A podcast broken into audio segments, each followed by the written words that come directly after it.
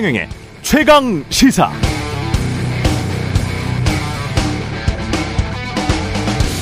네, 만약 제가 취재해서 제가 보도하고 그 보도로 상까지 탔는데 그 보도 두고 다른 많은 기자들이 표절, 점집 홈페이지에서 베꼈다, 도무지 봐줄 수 없는 쓰레기 더미, 이렇게 말했다면 제가 가만히 있을까요?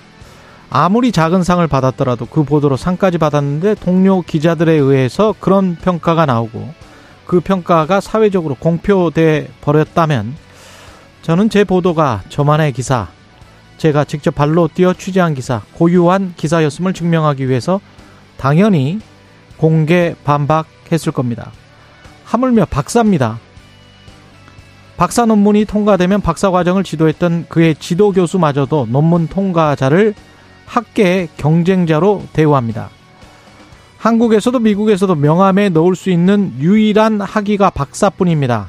석사 졸업했다고 명함에 넣는 사람 보셨습니까? 거의 없죠. 박사는 사회적 자격증입니다. 주가 조작 사건의 공모 여부도 그렇지만 논문 표절 의혹에 대해서는 특히 김건희 여사가 직접 답하는 게 맞습니다. 논문 표절했습니까? 안 했다면 왜 점집 홈피, 사주철학 블로그의 문장들이 거의 똑같이 논문에 들어가 있는 것인가요? 시간만 끈다고 저절로 해결될 문제가 아닙니다. 네, 안녕하십니까. 9월 8일 세상에 이익이 되는 방송 최경령의 최강시사 출발합니다. 저는 KBS 최경령 기자고요. 최경령의 최강시사 유튜브에 검색하시면 실시간 방송 보실 수 있습니다. 문자 참여는 짧은 문자 50원, 긴 문자 100원이 드는 샵9730 또는 유튜브 무료 콩 어플 많은 이용 부탁드리고요. 오늘 최강시사 국민의힘 김용태 전 최고위원 그리고 더불어민주당 진성준 원내 수석 부대표 만납니다.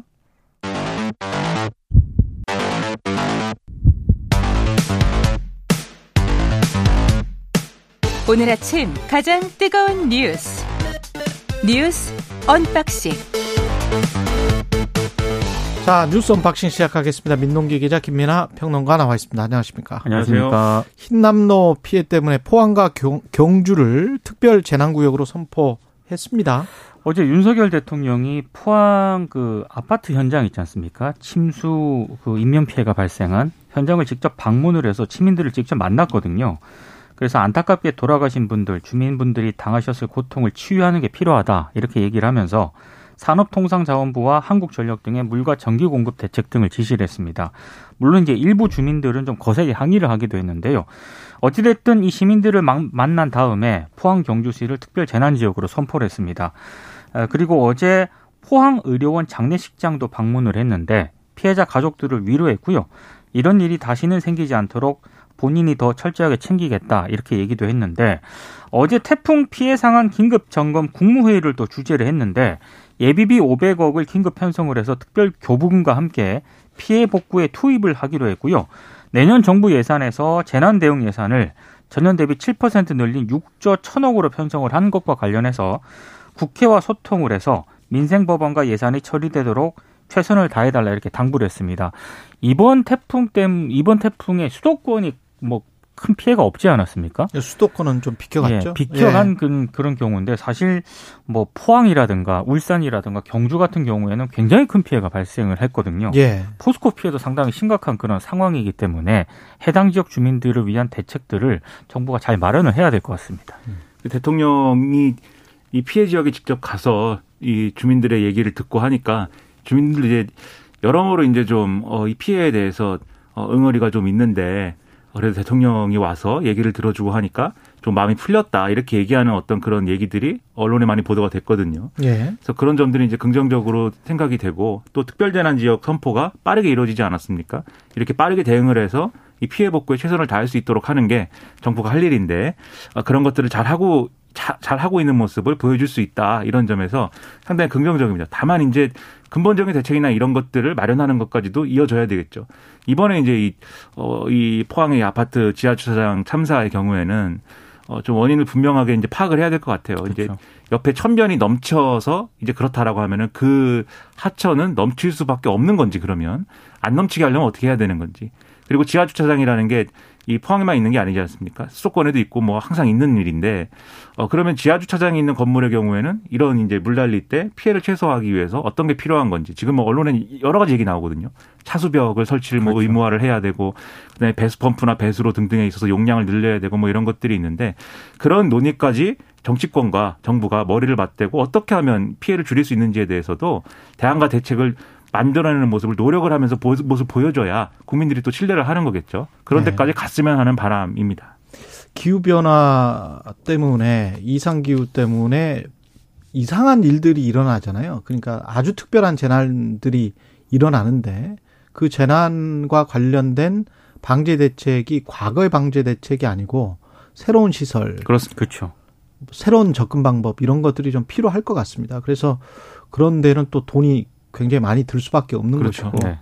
좀 차벽이랄지 이런 것들을 또 대규모로 다 설치를 하려면 지금 아이디어가 나오고 있는 그것도 만만치 않은 돈이 들어갈 것 같은데, 예, 그렇습니다. 그러니까 새로운 접근은 필요합니다. 전 세계적인 어떤 현상이기 그렇죠. 때문에 예. 정부 차원의 대책이 진짜 필요한 것 같아요. 배수 용량이나 이런 거 이제 설정할 때 예를 들면은 이전 뭐 예를 들면 10년간 그렇죠. 이제 평균 이 그렇죠. 강우량 이런 거 기준으로 한다는 건데, 이제는 기후 변화 때문에 100년간의 강우량 중에 이제 최대치 얼마였느냐 맞습니다. 이걸 기준으로 해야 된다라는 지적도 그래서 그렇죠. 나오는 거거든요. 말씀하신 예. 그 변화 때문에 그런 것부터 시작을 해야 되겠죠, 사실. 예. 최근 가령 뭐 10년 동안에 가장 극심했던 것을 기준으로, 강우량을 기준으로 하루 폭우량을 기준으로 뭐 바꿔본달지 뭐 이런 기준 자체를 바꾸는 노력이 있어야 될 것 같아요. 네. 예, 다시 한번 생각을 해봐야 될 것 같습니다. 기후변화에 관해서는. 국민의힘 정진석 비대위 체제로 전환이 된 거죠? 전진석은 국회 부의장 아닙니까? 정진석 국회 부의장인데 예. 국민의힘 새 비상대책위원장으로 어제 결정이 됐습니다. 예. 의원총회에서 국민의힘 의원 75명이 참석을 했거든요. 일단 김웅 의원하고 박덕흠 의원이 손을 들어서 반대를 표시했고요. 나머지 다른 의원들은 박수로 안건을 통과를 시켰습니다. 국민의힘이 오늘 전국위원회를 열어서 정진석 의원을 비대위원장으로 의결을 할 예정이고요. 권성동 원내대표는 비대위 출범한 뒤에 원내대표직 사퇴 의사로 오늘 밝힐 계획입니다. 일단 어제까지만 하더라도 뭐 뉴스 언박싱에서도 얘기를 했지만 박주선 전 국회 부의장이 상당히 유력했거든요. 그랬다고 지금 계속 보도가 됐었지 않습니까? 네, 윤심이 또 박주선 전 부의장에게 있다라는 그런 보도까지 나온 그런 상황이었는데, 근데 어제 오늘 언론 보도를 보니까 대구 경북 쪽에서 이 박 전 부의장에 대한 비토 여론이 상당히 강했다라고 합니다. 예. 그래서 아마 본인이 고사한 것으로 지금 알려지고 있는데요. 일단 국민의힘 같은 경우에는 여당 대표 역할을 지금 국회 부의장을 하면서 여당 대표 역할을 사실상 맡게 되는 거 아니겠습니까?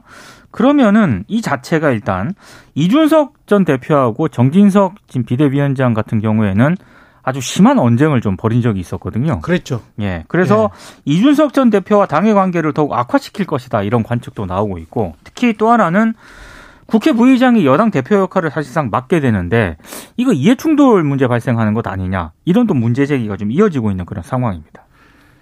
그러니까 박주선 전 부의장에 대해서 어제 별로 이제 바람직한 카드가 아니고 또 당내에서도 반발이 많이 있을 것이다 말씀드렸는데, 여기서 얘기한 걸 듣고 박주선 전 부의장이 고사 입장을 밝혔을까, 그랬을 수도 있지만 네, 그렇다기보다는 당내에 반발이 많이 있었겠죠. 네.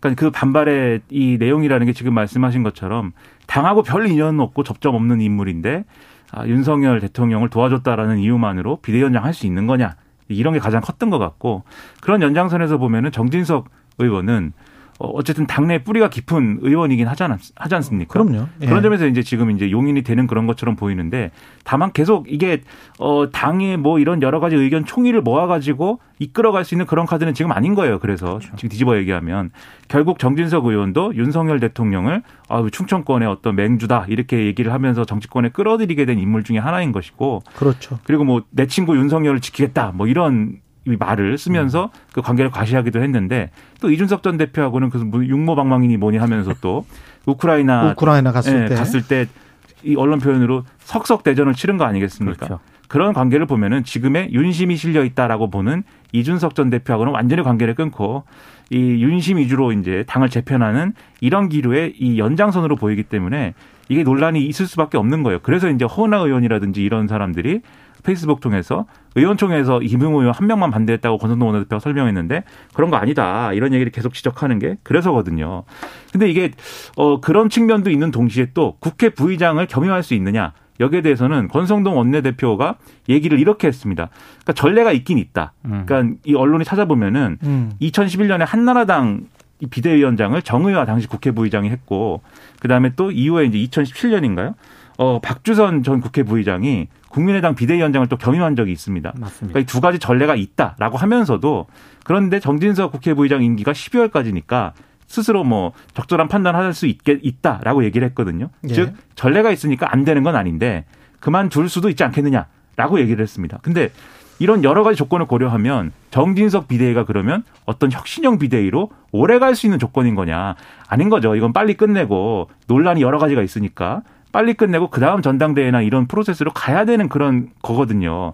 그 과정에 여러 무리수가 또 있을 것인데 이 순탄히 가기가 쉽지 않은 구조라는 겁니다. 지금 혁신형 이야기를 했지만 바로 한 달 전까지만 해도 비대위가 혁신형이냐 관리형이냐 혁신위원회인 최재형 위원장과 얼마나 보조를 맞출 수 있느냐 이준석 당대표가 제안했던 것과 뭐 얼마나 보조를 맞출 수 있느냐 뭐 이런 이야기를 했었거든요. 그렇죠, 그렇죠. 그리고 뭐 전당대회 시기 그다음에 당 중진들 뭐 누가 당대표가 될 것인지 내년 1월, 2월 이런 게 다 아젠다였어요.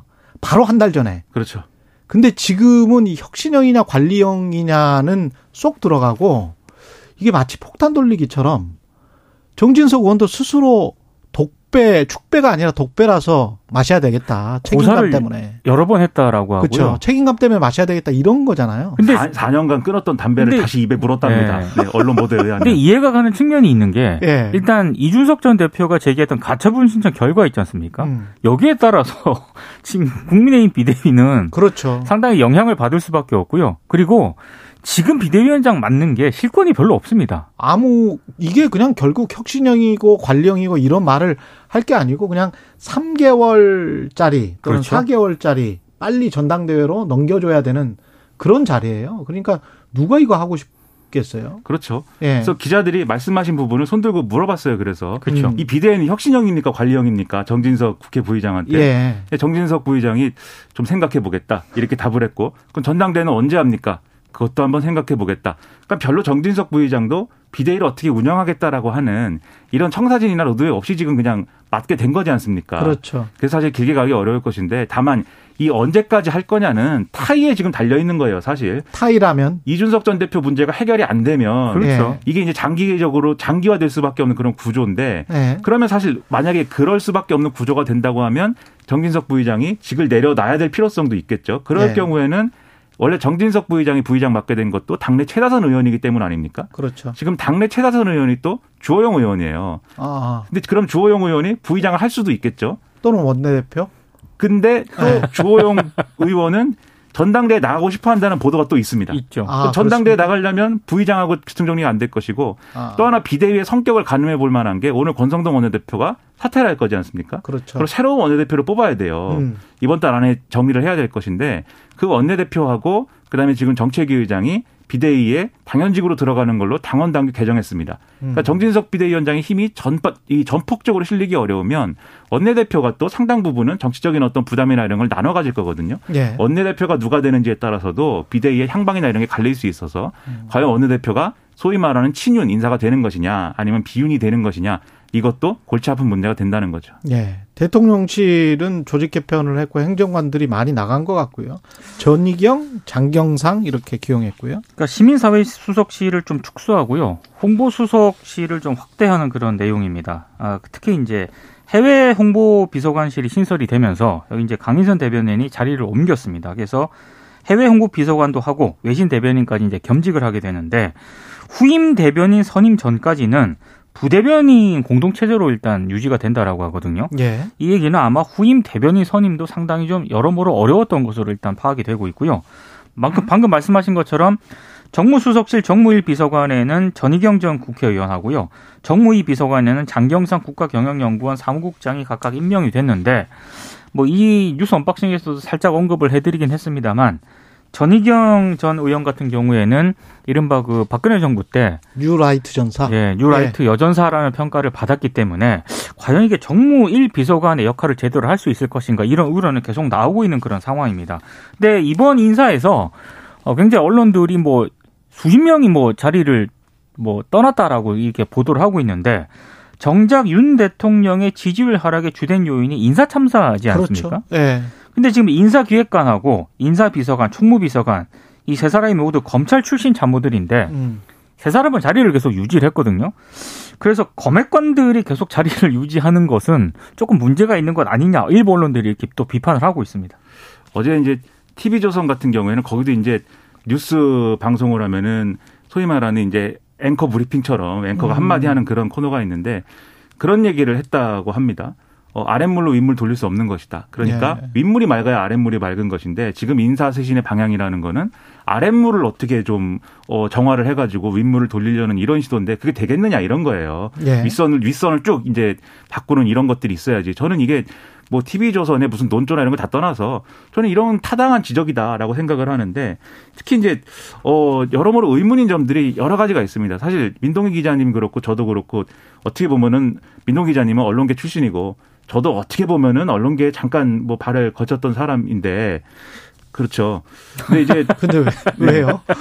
대변인이 네. 강인선 대변인인데 그 후임 대변인을 정하고 바꾸는 게 상식적이지 않습니까? 굉장히 이상한 형국이죠, 지금. 지금 대변인이 없어요? 대변인은 네. 후임 대변인을 선임을 할 때까지 부대변인 공동체제로 간다고 했거든요. 근데 강인선 대변인을 지금 해외 그쪽으로 보냈어요, 일단. 그렇죠. 그러니까 이 상황 자체가 좀 이상한 상황인 거죠. 해외 쪽으로 보냈다는 건 마음에 안 든다는 거죠, 지금. 그러니까. 지금까지 했던 일들이. 그렇죠. 후임 네. 대변인 정해놓고 뭐 다른 보직을 줬으면은. 그렇죠. 그렇구나 했는데 네. 이렇게 되면은 강인선 대변인은 빨리 다른 데로 보내고 싶었구나. 이렇게 되는 거거든요, 얘기가. 그렇죠. 예. 그리고 이제 여기 뭐 이재명 부대변인, 천여정 부대변인 공동체제라고 하는데 이분들 다 언론계 출신이고. 한 명은 한 명은 신문, 한 명은 방송. 그렇죠. 그러네. 예, 예. 그런 게 이게 어떤 의미냐 여러 가지 해석이 나올 수밖에 없고 그리고 전희경 정무일비서관의 경우에도 지금 말씀하셨듯이 굉장히 강성 이미지란 말이에요. 예. 그래서 만약에 뭐 야당과의 관계나 협치나 이런 걸 겨냥한 인사라고는 볼 수 없는 거고 그럼 만약에 그런 게 아니라 그러면은 뭘 겨냥한 거냐라고 하면 결국 여당하고의 가교 역할이나 이런 거 해야 될 거거든요. 그럼 앞으로 윤심이 반영되는 어떤 국민의힘의 갈 길이라는 거는 어느 방향이냐 더 강경한 어떤 방향으로 가라는 그런 메시지 아니냐 이렇게 될 수도 있는 거여서 그렇게 읽힐 수도 있다. 그렇죠. 네. 이런 부분 우려가 되고 그다음에 이제 또 한 명 이제 이 장경상 이 정무위 비서관이 내정된 분의 경우에는 뭐 기획 업무가 주되게 한다고 하는데 박근혜 때 브레인이었다고 하죠. 그렇죠. 예. 윤희숙 전 의원의 제부라는 거 아닙니까? 이 윤희숙 전 의원 이제 부친의 그 뭐 투기 의혹 막 벌어지고 했을 때.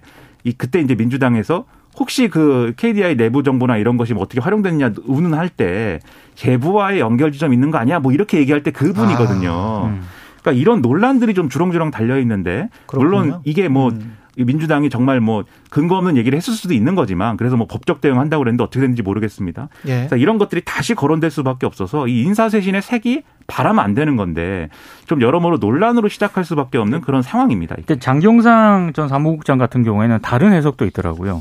박근혜 정부 때 물론 이제 흔히 말해서 정부에 참여하긴 했는데 3개월 정도밖에 안 있었다라고 하거든요. 그렇죠. 예. 근데 나름대로 이게 본인이 신조가 있어가지고 그때 할 말을 했다며요. 할 말을 하고 이제 살짝 이제 밀려난 그런 경우라고 하는데 3개월 만에 판단을 했대요. 그렇습니다. 이대로 가면 안 된다. 네. 최근에 글이나 또 방송 인터뷰 네. 등을 통해서 이 정부에 대해서 상당히 비판적인 시각이었습니다. 그 글 자체만 놓고 보면 그 기조로 정부를 유지를 한다면 상당히 바람직하게 될 것 같아요. 그래서 예. 일부 그 호사가들은 장경상 전 사무국장이 얼마나 버티느냐. 이것도 관심 포인트로 보고 있더라고요. 너무 박하십니다. 근데 네, 시작하자마자 뭐 얼마나 버티느냐 이렇게 가면은. 정무 비서관인데 예. 그렇습니다. 글은 최근 글들은 상당히 전국을 정확하게 짚고 있는 것 그렇습니다. 같더라고요. 그 더불어민주당 김건희 특검법 발의한 것하고 그다음에 보건복지부 장관 후보의 조기용 1차관 이 내정된 것하고 이거는 그냥 넘어가고요. 김혜경 검찰 출석, 이재명 수사 곧 마무리, 쌍방울 횡령 의혹 경기도청 압수수색, 이건 좀 살펴보죠. 김혜경 씨가 어제 검찰 조사에 출석을 했습니다. 일단 법인카드 유용 의혹의 공범 혐의를 받고 있는 이재명 더불어민주당 대표 배우자인데요. 일단 2018년 7월부터 지난해 9월까지 경기도청 총무과 5급 공무원으로 근무하던 배모 씨. 경기도청 법인카드로 자신의 음식값을 치르는 과정에서 이를 알고도 무기한 혐의를 받고 있고요. 일단 배모 씨 같은 경우에는 이 기간 동안 총 150여 건 2천만 원 상당을 유용한 것으로 파악을 하고 있는데 김혜경 씨와 직접 관련이 있는 법인카드 사용은 한 20건 정도로 200만 원 상당인 것으로 알려지고 있습니다. 어제 김혜경 씨가 자신에게 제기된 의혹에 대해서 결백함을 주장을 했거든요. 예. 이재명 대표 페이스북을 통해서 입장을 내놓았는데 법인카드를 쓴 일도 없고 보지도 못했고 법인카드로 음식을 산 것을 알지 못했다, 이런 입장을 밝혔고요. 그리고 이른바 7만 8천 원 사건과 관련해서도 자신의 식사비 2만 6천 원만 지불을 했을 뿐 동석자 3명 몫인 7만 8천 원은 누가 어떻게 계산했는지 알지 못한다, 이렇게 해명을 했습니다. 또 오늘 보니까 언론 보도를 쭉 보니까요, 이 공직선거법 위반 사건 공소시효가 9일이거든요. 그래서 이르면 오늘 이제 김혜경 씨 등의 기소 여부가 검찰이 결정을 할 것으로 예상이 되고 있습니다. 그 경찰이 공모공동정범 혐의로 검찰에 넘긴 것을 검찰이 우리가 잘 수사해 보니까 김혜경 씨는 좀 억울하겠네요라고 해서 다른 뭐 이렇게 이 취지로 돌리지는 않을 거 아닙니까? 그렇죠. 그래서 지금 보고 있는 혐의는 김혜경 씨가 법인카드 쓴 일도 없고 보지도 못했고 산 것 이걸로 쓴 걸 알지도 못했다라고 얘기를 하지만. 그래도 되는 상태였다. 묵시적 이 암묵적인 어떤 공모가 있었다라고 보는 거예요. 무슨 얘기냐면 제가 뭐 따로 지시하거나 따로 것을 보고받거나 하지 않아도 알아서 아랫선에서 아랫사람들이 이것을 법인카드로 뭐 이렇게 결제를 하고 경기도비로 처리를 하는 그런 시스템이 이미 암묵적으로 성립이 돼 있었다면 이런 개별적인 뭐 7만 8천 원의 식사 자리 뭐 이런 것에서 그 돈 어떻게 한 거야? 어떻게 정리했어? 이거 확인할 필요도 없고 볼 필요도 없다. 라고 지금 수사기관은 보고 있는 겁니다. 예. 그래서 요 관계를 김혜경 씨가 얼마나 이제 잘 해명할 수 있는 거냐가 기소되느냐 안 되느냐의 갈림길인데, 근데 이게 거의 이제 수사가 상당 부분 진행되고 나서 이제 이걸 조사를 한 거니까 아마 이걸 뭐 이 정말 몰랐다라고 하는 것에 대해서 이 공모 공동정범 혐의를 벗을 만큼의 설명이 가능했을 거냐. 이건 조금 의문이 있는 거고요. 아울러서 이제 지금 또 진행이 되고 있는 경기도청 압수수색을 했고, 그리고 쌍방울. 이제 이화영 킨텍스 대표이사가 쌍방울 그룹의 이제 법인카드로 상당 부분 이제 금액을 지출을 하고 이게 사실상의 뇌물이다.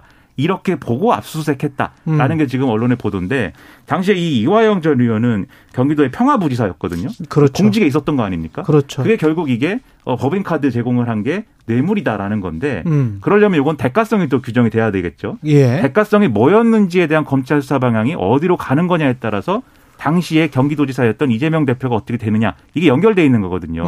그래서 이게 당권으로 끝나는 게 아니라 앞으로도 이 얘기가 계속 나온다는 겁니다. 이거는 계속 우리가 이야기를 할 수밖에 없을 것 같아요. 왜냐하면 쌍방울 관련해서는 변호사비 대납이랄지 이런 것들도 다 엮여 있잖아요. 지금. 그렇죠. 네. 그래서 그게 엮여 있는 건지 검찰의 추정대로 아니면 분리되어 있는 건지 쌍방울 자체 의혹인 건지는 조금 더 봐야 될 것 같고. 그렇습니다. 그러니까 오늘 보도한 거는요. 예. 두 가지인 것 같아요. 일단 2018년도에 경기도와 대북 교류 행사를 아태평화교류협의회가 주최를 했는데 예. 쌍방울이 당시 행사 비용 수억 원을 부담했다는 그런 의혹.